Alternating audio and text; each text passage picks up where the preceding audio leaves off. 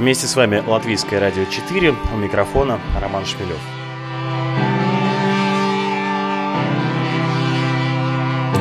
Сегодня мы с вами поговорим об андерграундной музыке. 26 января в Риге выступили музыканты из Санкт-Петербурга Юлина Корякова и группа Гуру Лоу Фая. Юлина Корякова известна участием в одной из важнейших петербургских групп 2000-х годов, группе Lemon Day. Совместно с э, Женей Иль Юля перебралась сначала из Красноярска в Санкт-Петербург, где и появился коллектив, игравший, как э, выразилось одно музыкальное издание, YouTube Folk – Лемондей быстро получили клубную известность, которые им принесли их запоминающиеся, комичные и несколько инфантильные песни, которые они записывали у себя дома и выкладывали на видеохостинг YouTube. На сегодняшний день группы Лемондей не существует. Одна из ее основательниц, Женя Иль, вернулась в родное Шушинское Красноярского края, где делает, как говорят, замечательную керамику ручной работы. А Юля занимается сольным творчеством. Э, с этой концертной программой она и посетила наш город. И рассказала Латвийскому радио 4 о том, как устроен музыкальный процесс в ее коллективе.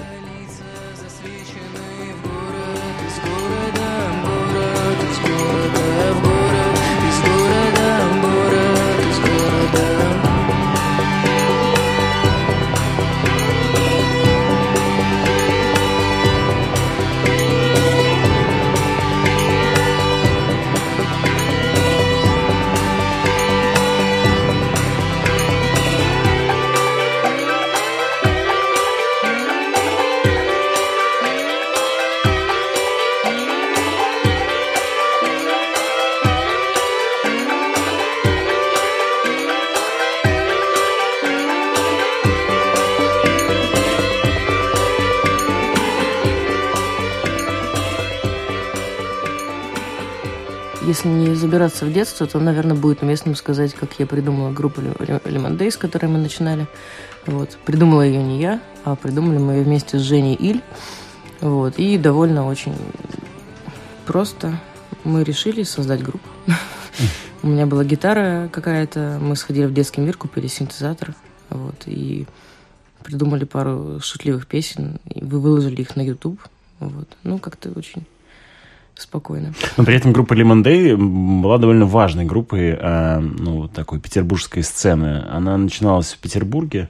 Да, несмотря на то, что мы познакомились в Красноярске и переезжали вместе, вот, группу мы придумали только через два года после переезда в Петербург. До этого делали там рисовали, писали сценарии, придумывали какие-то стихи. Ну, то есть как-то так сотрудничали, искали, как нам применить свои умы прекрасные. Как тебе кажется, что вообще в принципе происходит сейчас на музыкальной сцене, ну, в частности, в Петербурге, ну, в, и, если можно, шире, да, в, в России? Ну, мне сложно об этом говорить, потому что я могу чего-то не знать. Я сейчас совсем аутсайдер, я э, ничего не слушаю практически, что для меня странно. Ну, как бы, ну, это периоды, я иногда слушаю очень много всего. Вот, но российская музыка меня не очень интересует, но когда до меня доходит то, что, то, что делают мои друзья, вот, это обычно что-то хорошее, мне нравится. Вот. А если говорить про какие-то общие течения, направления, мне кажется, что все по большей части скучно. 15 лет назад было наше радио, которое в, в той или иной степени определяло да, в, mm-hmm. вкусы, что называется, новой российской рок-музыки, если так можно выразиться, которые потом финализировались там в фестивале нашествия и так далее. Появилось целое направление. А, там сейчас есть э, ионотека в Петербурге, там фестиваль «Боль» в Москве, mm-hmm. и это более или менее, ну, по, по жанрам и по своему каким-то настроению, по, по каким-то эстетическим э, характеристикам в большей или меньшей степени, ну, как бы похожие явления. А, как бы ты их определила?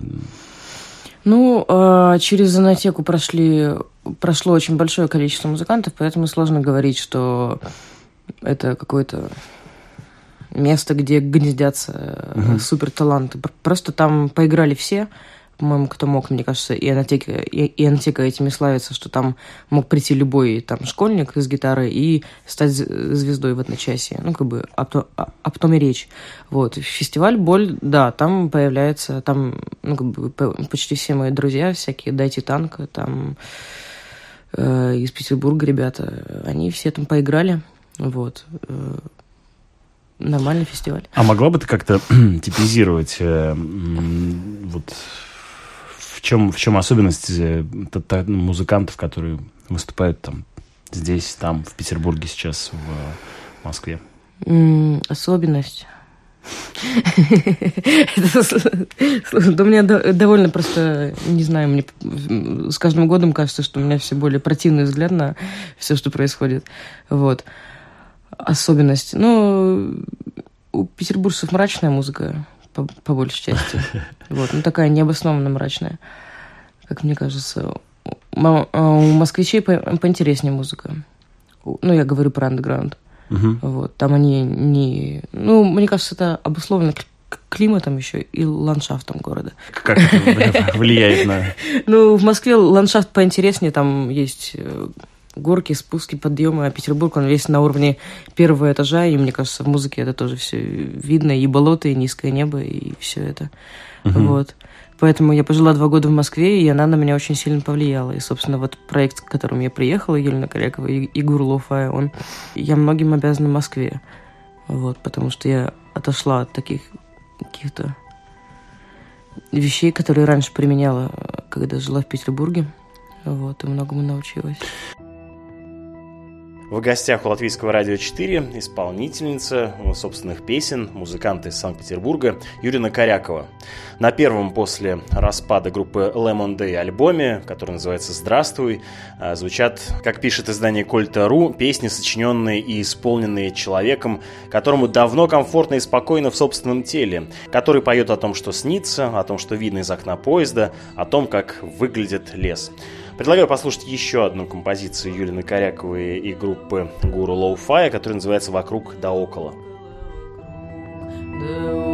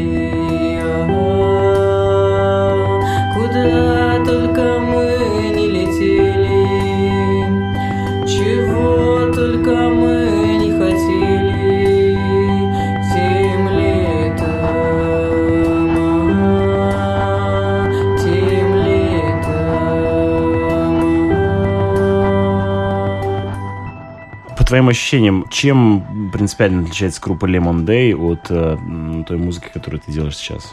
Если принципиально, то как минимум э, тем, что Lemon Day это все-таки проект э, двух человек. Ну, то есть мы придумали с Женей, и там все по-честному. Ну, то есть как Ильф и Петров. Вот, это, это принципиальное отличие. Здесь я могу делать все, что я не могла делать в Лимандей. Ну, то есть уже не довольно строгий ценз, и она отбирала. То, то есть все мои идеи э, фонтанирующие, они не могли пойти в Лимандей. Ну, то есть там все отбиралось и все выстраивалось в компромисс. Вот. Но при этом мы добивались того, чтобы нравилось всем в группе. А почему Лимандей прекратили свое существование? А мы разъехались, я как раз переехала тогда в Москву на пару лет. Женя уехала обратно в Сибирь. Вот, а Антон, наш бар- барабанщик, остался в Петербурге. Ну и нам поднадоело. Просто нет желания играть бесконечно одни и те же песни. Ну, короче, это тоже из разряда скучно. Да, но у Лемондей там была своя публика. Ну да, а сейчас ее еще больше, что самое смешное. Ну, в, да, вот как пришло осознание того, что, ну, вот вам это надоело, и больше группа не будет существовать? Ну, должен быть какой-то задор у всех участников, ну, то есть желание, потому что если у меня, допустим, есть желание делать музыку и там уходить в какие-то экс- эксперименты, а у Жени нет желания даже давать концерты, например, или наоборот. Ну, и когда этот разлад происходит, то бессмысленно тащить одному или, или наоборот, чтобы группа тащила меня. Ну, вот должно быть все как- как-то... Органично. Ну, да. По какой причине ты решил переехать из Красноярска в Петербург? А, мне там стало скучно. я, я думаю, скучно сегодня будет определяющим словом. я, я, я просто в последнее время стала за, замечать о том какое-то важное слово, и что очень много вещей перестали быть неприятными, а стали скучными, и это самое такое... Ну, это можно и про музыку говорить, и про какие-то ситуации в жизни. Ну, в общем, да, в Красноярске мне стало скучновато. Вот, я проучилась полгода на первом курсе филфака, вот, и представила, что меня ждет. Вот, и решила, что получше мне будет переехать. И, собственно, Женя, она меня постарше, и она как раз с друзьями-художниками переезжала в Петербург, и я подумала, что это мой счастливый билет. А что тебя не устроило в э, филфаке, твоей возможной потенциальной филологической деятельности? Скучно. Ну, а,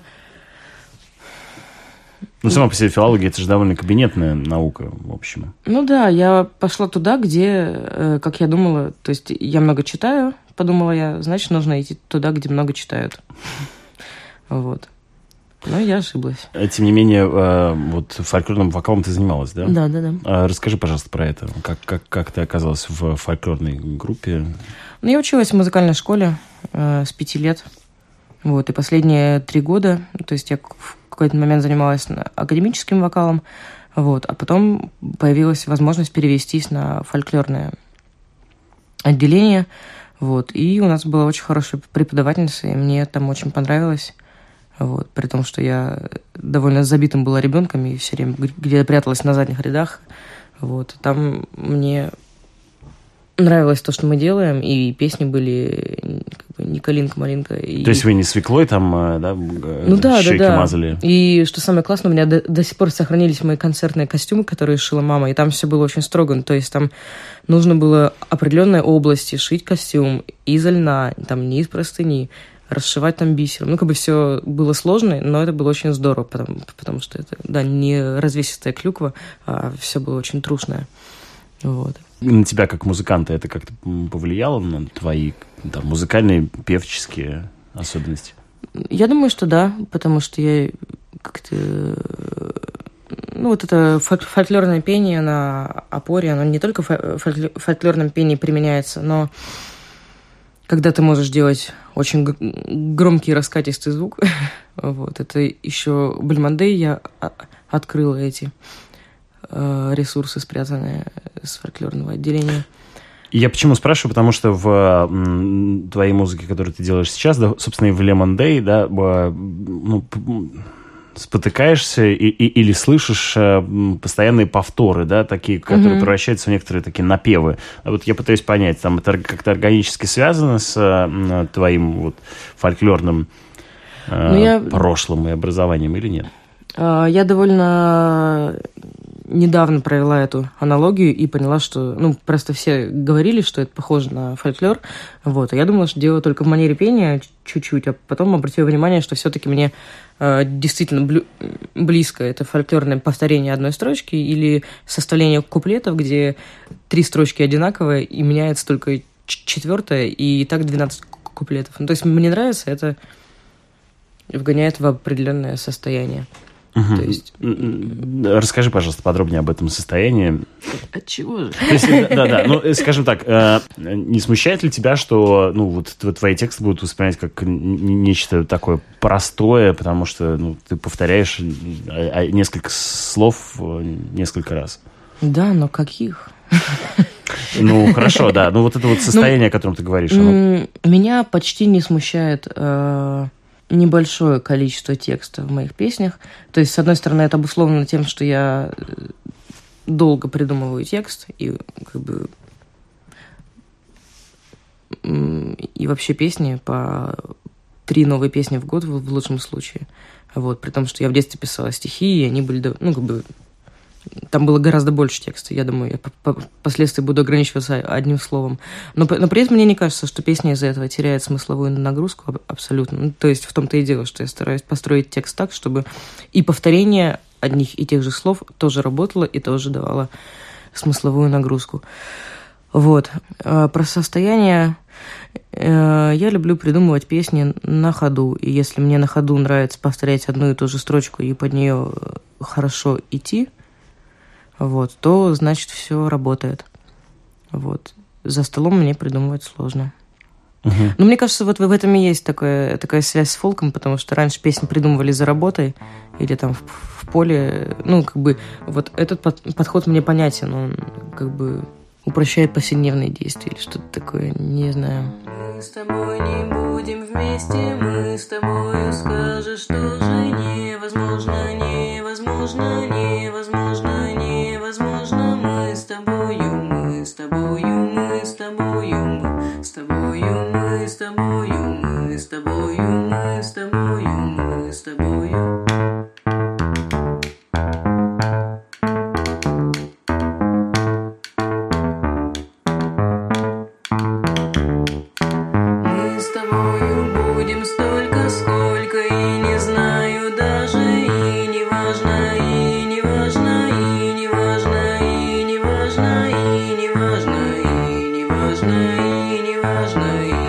was night.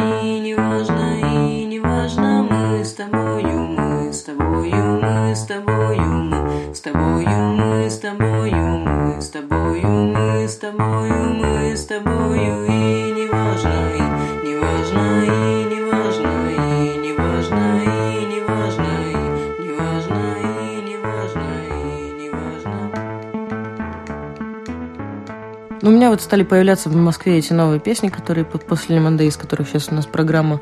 Вот, я как-то довольно вяло думала, как их можно применять. Вот, и в какой-то момент вдруг решила, что я все-таки буду делать это одна, и сделала одна полностью эту программу, одна записала альбом, вот, э, привлекла только виолончелиста, который не играет с нами, и барабанщик Ремонде Антона Покровского. Мы записали мой альбом «Здравствуй». Вот, я тут же поехала одна, опять же, по Европе с ним. Вот, ну, как-то решила так угу. все радикально устроить, а потом вернулась и поняла, что хочу выступать с каким-то таким оркестриком. Угу. Вот, и просто барабанщика Глеба я нашла, мне посоветовали, Даню из «Голуби безумной кашевара» я знала давно довольно, mm-hmm. вот, и он всегда был не против со мной поиграть, и я ему предложила, вот. Контрабасиста Саша он привел, а Паша Трубач просто написал мне как-то в комментах, э, если нужен будет трубач, пиши. Ну вот ты, ты говорил о том, что в Lemon Day у вас э, был консенсус, да, вы искали его, э, распределяя ответственность э, в, в твоей новой группе, в твоем коллективе. Э, ты руководишь им как худрук или вы точно так же там пытаетесь делить ее на пятерых человек ответ ответственности? Нет, ну, безусловно, я хочу, чтобы, чтобы все были довольны.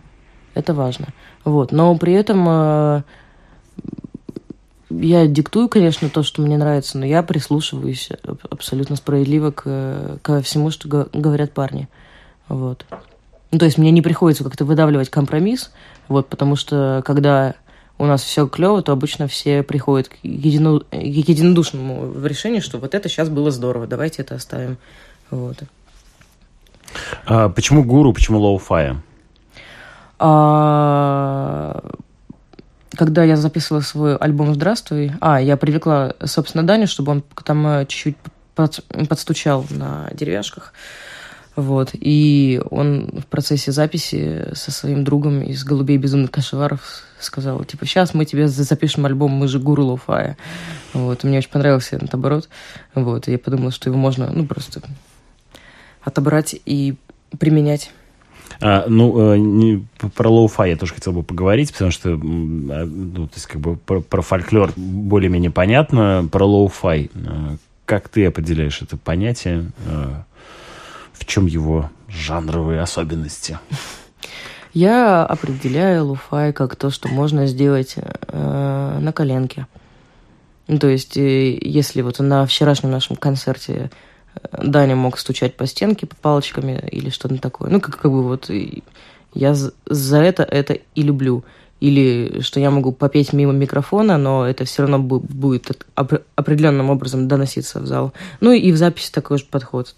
То есть постучать палками по коробкам от, от пиццы, как бы не, не потому, что мы не можем снять студию, а, а, а потому что я хочу и, именно этот звук, именно в этой акустике небольшой комнаты, именно, ну, как бы, чтобы было именно так. Вот. Ну, то есть мне нравится простое звучание.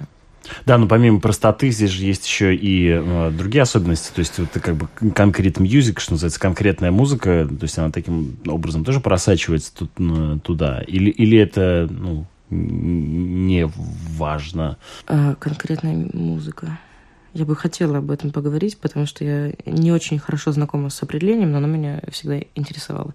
Если ты не можешь рассказать, что это. Да, да, конкретная музыка, но это чуваки вроде Джона Кейджа, классическое произведение 4.33. Угу. Ты наверняка про него да, знаешь, да. да? Вот это, который, когда он определил временем, да, некое музыкальное звучание, в момент которого как бы публике предложено послушать э, то, что происходит вокруг них. Ну и понятное дело, что это просто как бы естественные звуки естественного мира. Там кто-то чихает, кто-то там машина едет по улице и так далее. Все это вместе превращается в тоже некоторое такое акустическое полотно, угу. которое состоит из э, ну, вот естественных звуков, когда ты говоришь про коробки пиццы, ну, то есть я в, в этом как раз тоже слышу вот что-то подобное. И, и, и поэтому я и, и, и сконцентрировался на понятии lo-fi, потому что мне кажется, что помимо того, что это сделано на коленке и просто из подручных каких-то материалов, мне кажется, что в lo-fi еще важно, что там вот прорывается это естественное звучание атмосферы вокруг да, музыканта. Да, да, это, это довольно важно в нашем подходе.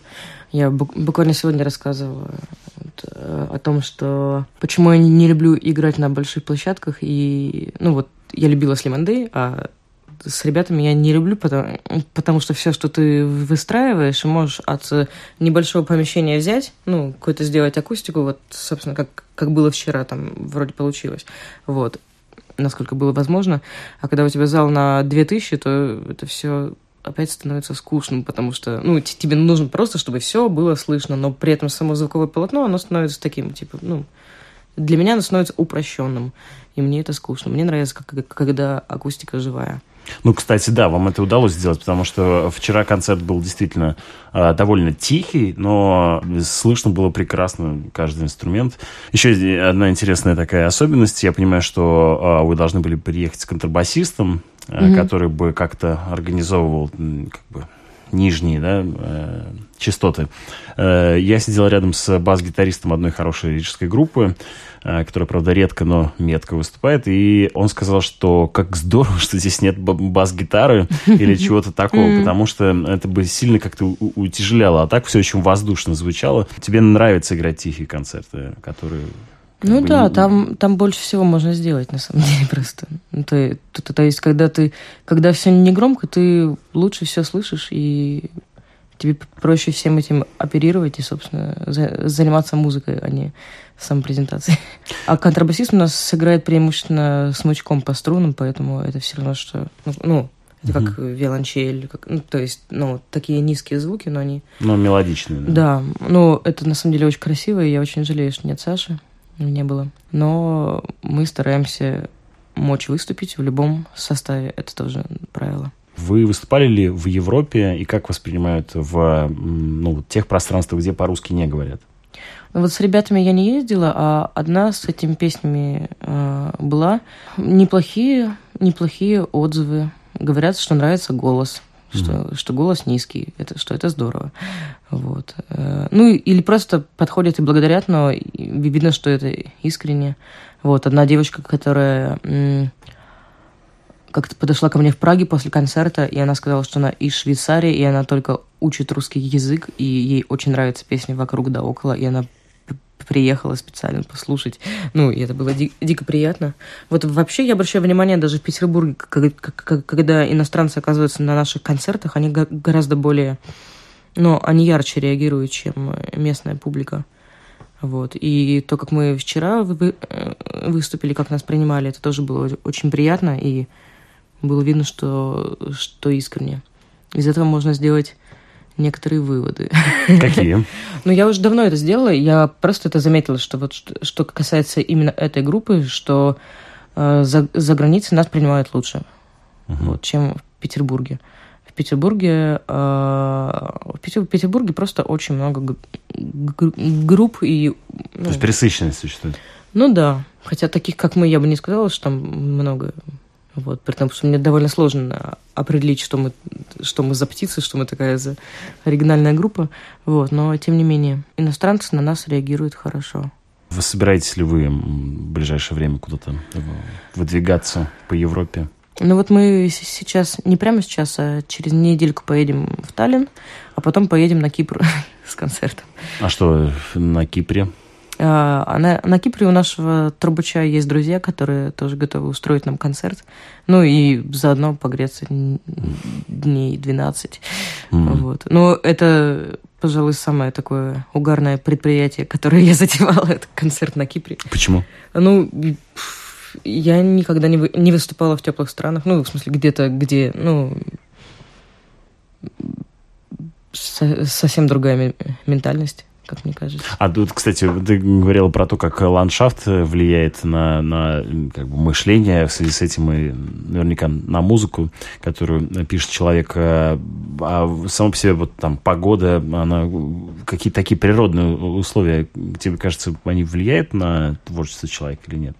То есть, условно говоря, писалась ли твоя музыка, если бы ты жила на, на Кипре, она была бы другой? И как будет слушаться твоя музыка да, вот в теплых странах? Или, ну, на самом деле... Вопрос, но... Ну, как-то я сейчас попыталась представить, как мы играем в какой-нибудь кафешке на Гуа, и мне представилось довольно легко. Вот. Но Гуа это не нет, ну, условно говоря, R&B где-нибудь в глухой Сибири, да, в, в, ну, он будет слышаться довольно забавно и неуместно. А вот в кафешке на Гуа ты говоришь, окей. А, а есть ли какие-то места, где бы ты Ну вот э, с, Кипром, с Кипром я сомневаюсь, на самом деле, но мне поэтому и интересно как раз, потому что подстроиться под любую обстановку, под любую атмосферу, это то, что интересно, а не скучно. Вот. Mm-hmm. И, ну, я, конечно, представляю, как, как мы стоим на пляже, над нами соломенный э, навес. Вот, и стоят люди с коктейлями, проходят мимо. вот. Но будет, конечно, все не, не так. вот. Тем более это там еще все-таки прохладно. Плюс 20 или что-то такое. Ну, все равно теплее, чем, ну, да. чем здесь или в Петербурге. Желаем успехов. Надеемся, Спасибо. надеемся на новые встречи. Спасибо. Здравствуй, я ничего тебе сегодня не принес я.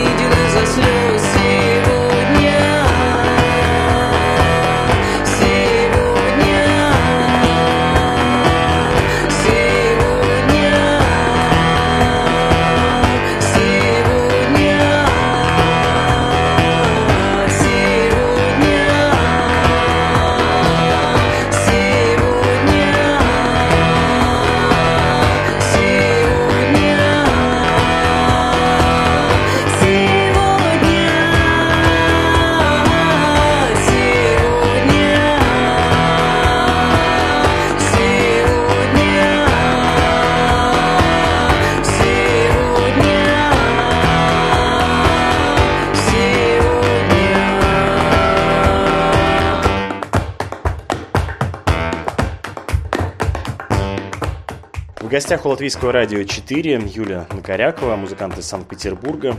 С Юлей общался Роман Шмелев.